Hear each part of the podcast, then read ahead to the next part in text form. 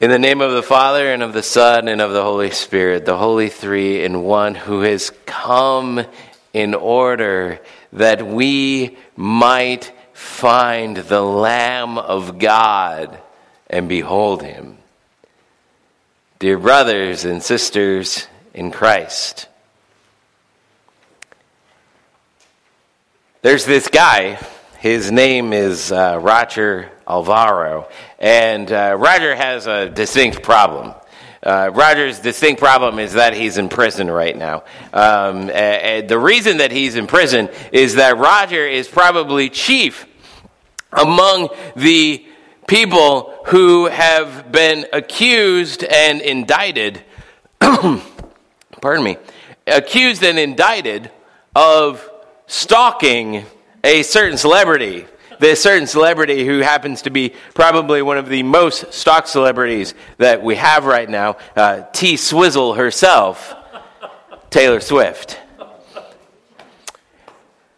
You see, the problem that, that Roger had was that Roger did, did a few things, and those were kind of uh, kind of iffy. And yeah, he followed Taylor Swift on Twitter, and he said some iffy things on Twitter, and that, that's public knowledge, and and um, everybody can see it. And then he went and he did some other stuff, and, and that was bad, and, and he actually got arrested one time. Uh, and then uh, he he found that he, he could find out where she lived, and so Roger decided that he was going to go and pay Taylor a visit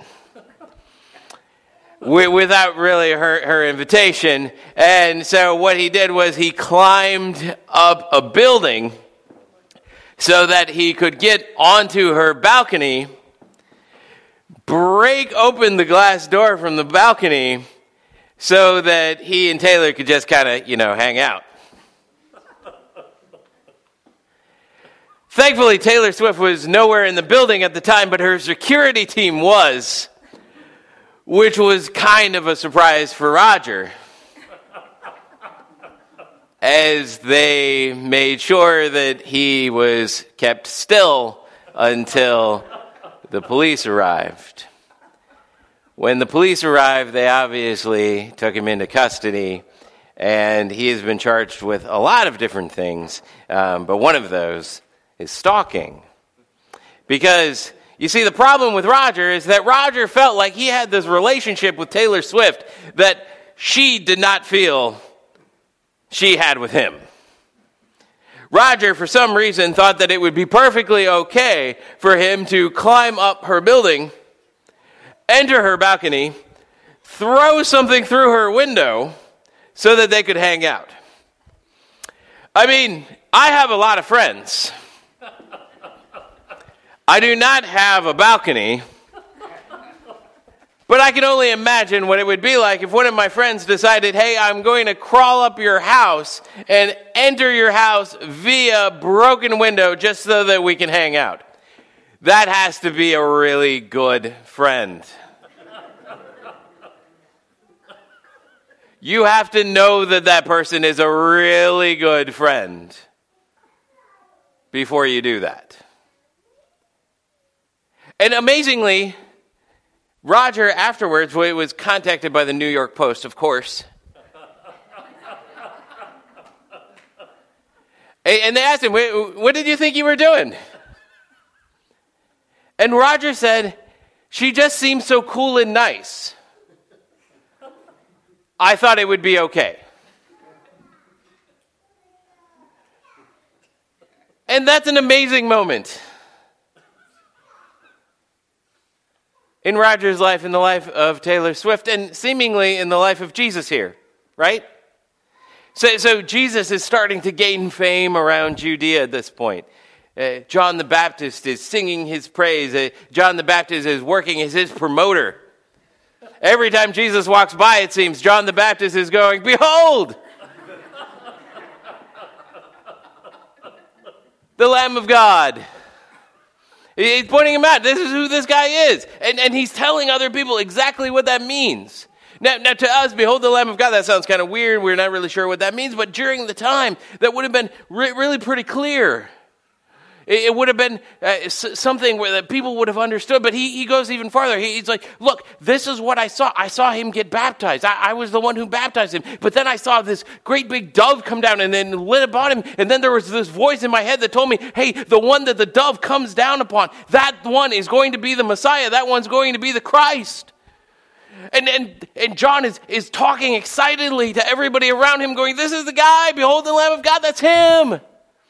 And so you can imagine that as John is doing this, and John has his own entourage of disciples, as John is doing this, and behold, the Lamb of God happens again, and Jesus is walking by, and you can only imagine how embarrassed he might look at this point. Like, John, shh. But, but you, you, you, you get him, and, and then all of a sudden, two of John's disciples go, Well, let's go follow him. Which, honestly, that's kind of a Roger move. So, so, Jesus is walking by and they're following him. And uh, I've, I've always imagined this portion of scripture where Jesus is walking and, you know, he, he kind of stops and he looks over his shoulder. Yep, they're still back there. And, and he keeps on walking a little bit long, and, and he maybe takes a right down an alley to see if they'll follow him down the alley, and they do. And so finally he turns around and he's like, What are you seeking? And they come up with the most interesting line back Rabbi. So they acknowledge sort of what they're looking for, right? So, so they, they call him rabbi. Rabbi means teacher. It means somebody who's going to help you form your life. It's some, somebody who is going to tell you who God is, but it's also somebody who's going to help you live a good life. That's what a rabbi during this time does. It, it's not just somebody who teaches you sort of theological stuff, but it's somebody who teaches you philosophy stuff. It teaches you how to live a good life. It teaches you ethics. It teaches you morals. So they say, Rabbi, so, so just in, in naming him that, they, they sort of say, uh, Our lives are kind of messed up. We, would like some help, maybe. We've been following this guy, John, and, and we're getting really sick of the diet. and you thought keto was bad. and, and so they, are like, uh, we're, we're looking for, for some teaching. And, and then they say, Where are you staying? Which is again kind of a weird question. You know, Jesus is like uh, eh, eh, eh, over there, that area. That's how I would have responded. But no, what, what does Jesus respond? Jesus responds really easily. He responds, he says, Come and see. Which, that's an interesting response right there. Jesus says, Come and see. Check it out. That's interesting because of all of the other things that Jesus could say. Jesus could say, You don't need to know where I live. Jesus could say, I'm living over there, and let them see if they're brave enough to uh, f- uh, go and visit him some other time. But here, Jesus makes it present. He makes it, let, let's go now. Come, come and see. Come and follow. And it's this thing where, where Jesus invites us as well. Uh, us who are just like those, those two disciples us who are going to Jesus, and, and we're maybe going to Jesus for some of the same reasons. We're going to Jesus, and uh, maybe we've, we've had sort of this religiosity in our background, just like they did. I mean, they were following John the Baptist, and, and yet they, they're kind of like, hey, there, there's something more. And so they go to Jesus, and, and we go to Jesus, and we go, Rabbi, we need teaching. Maybe we've had that teaching before. Maybe we just need it refreshed. Maybe we haven't had it before. It depends on who you are. But we go to him and we, we say, Rabbi, we need some help. We need to figure out how to live our lives. We need to figure out this, theo- this theology stuff. We need to figure out who God is. We need to figure out how that connects up with our lives. Where are you staying? And Jesus says to us, Come and see. Which connects back up with the stuff that John was saying before. Uh, John, when he sees Jesus, the first thing that he says is probably Hineni. Now, Hineni doesn't mean anything to you because it's Hebrew. But it, it's behold.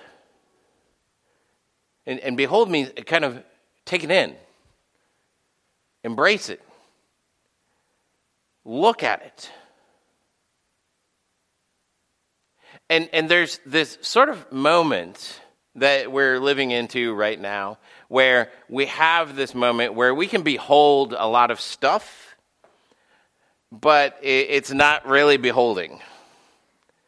So, so th- this is where Roger comes back into play. So, so Roger, he, he felt like he had this relationship with Taylor Swift because he was probably following all of her social media accounts, probably knew all sorts of trivia stuff about her.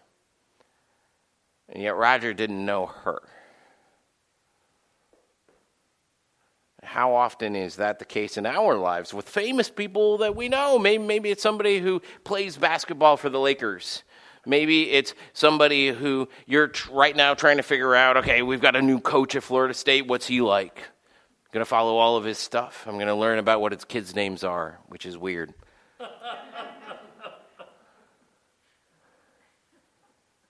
but, but we get into this moment where we, we start to follow people so much that sometimes we can even fool ourselves into thinking, I know that person. When what you know is you know about that person, but knowing about somebody and knowing somebody are different. And that's kind of the moment that these disciples are in. That's the moment that John the Baptist is in. They know about what the Messiah is supposed to be, they know that Messiah is Christ as John explains out for us. They know what Jesus is supposed to be, but they don't quite know Jesus yet. And so that's the beauty of Jesus saying, Hey, come and see. Come and live with me. Come and be with me. And that's the same invitation he gives to you. He doesn't just give you a, a, a, invitation to learn about him, although that's going to be important. All of our best friends, we know stuff about them. That's important for our relationship, but it doesn't stop there. But it moves in to this moment of beholding. This moment where we're actually invited to behold Jesus. That we're not just sort of like, oh, uh, Jesus trivia but it's being in the same room with Jesus. It's being in the same room with His Word. It's being in the same room with His sacraments. It's being in the same room with His Holy Spirit, that Spirit that came down and lighted upon Him that we have. And just like for those disciples, the first move of discipleship for us should always be one of beholding. One that doesn't say, okay, Jesus, what do I do now? It shouldn't be one of, all right, Jesus, what's all the good stuff that you have for me? What, what do I need to learn? What do I need to do? What do I need to. Jesus says, just come and see me. And it's kind of interesting the way that this works in John's telling because uh, Jesus says, Come and see. And immediately the next line says, And they followed him. And that's what it means for us to be disciples. It means that, that we follow Jesus, not necessarily meaning that we follow Jesus by learning stuff, by doing stuff, but by just seeing who Jesus is. Just beholding the Lamb of God. And that we have that ability because he died on the cross for us, because he made it possible for us to follow. He, he opened up the door not only to our discipleship, but for us to one day rise again from the tomb and to look up out of our graves and to ask Jesus, Lord, where are you staying? And for Jesus to respond back to us, You're my disciple. Come and see. Is an amazing privilege. So may you this week, may you behold the Lamb of God. May that beholding come from Scripture. May that beholding come from your understanding of the sacrament and your participation in it. May that beholding come from whatever it comes from in your life. But may you behold that Lamb of God, and may you hear out of that beholding his invitation Come and see. Amen.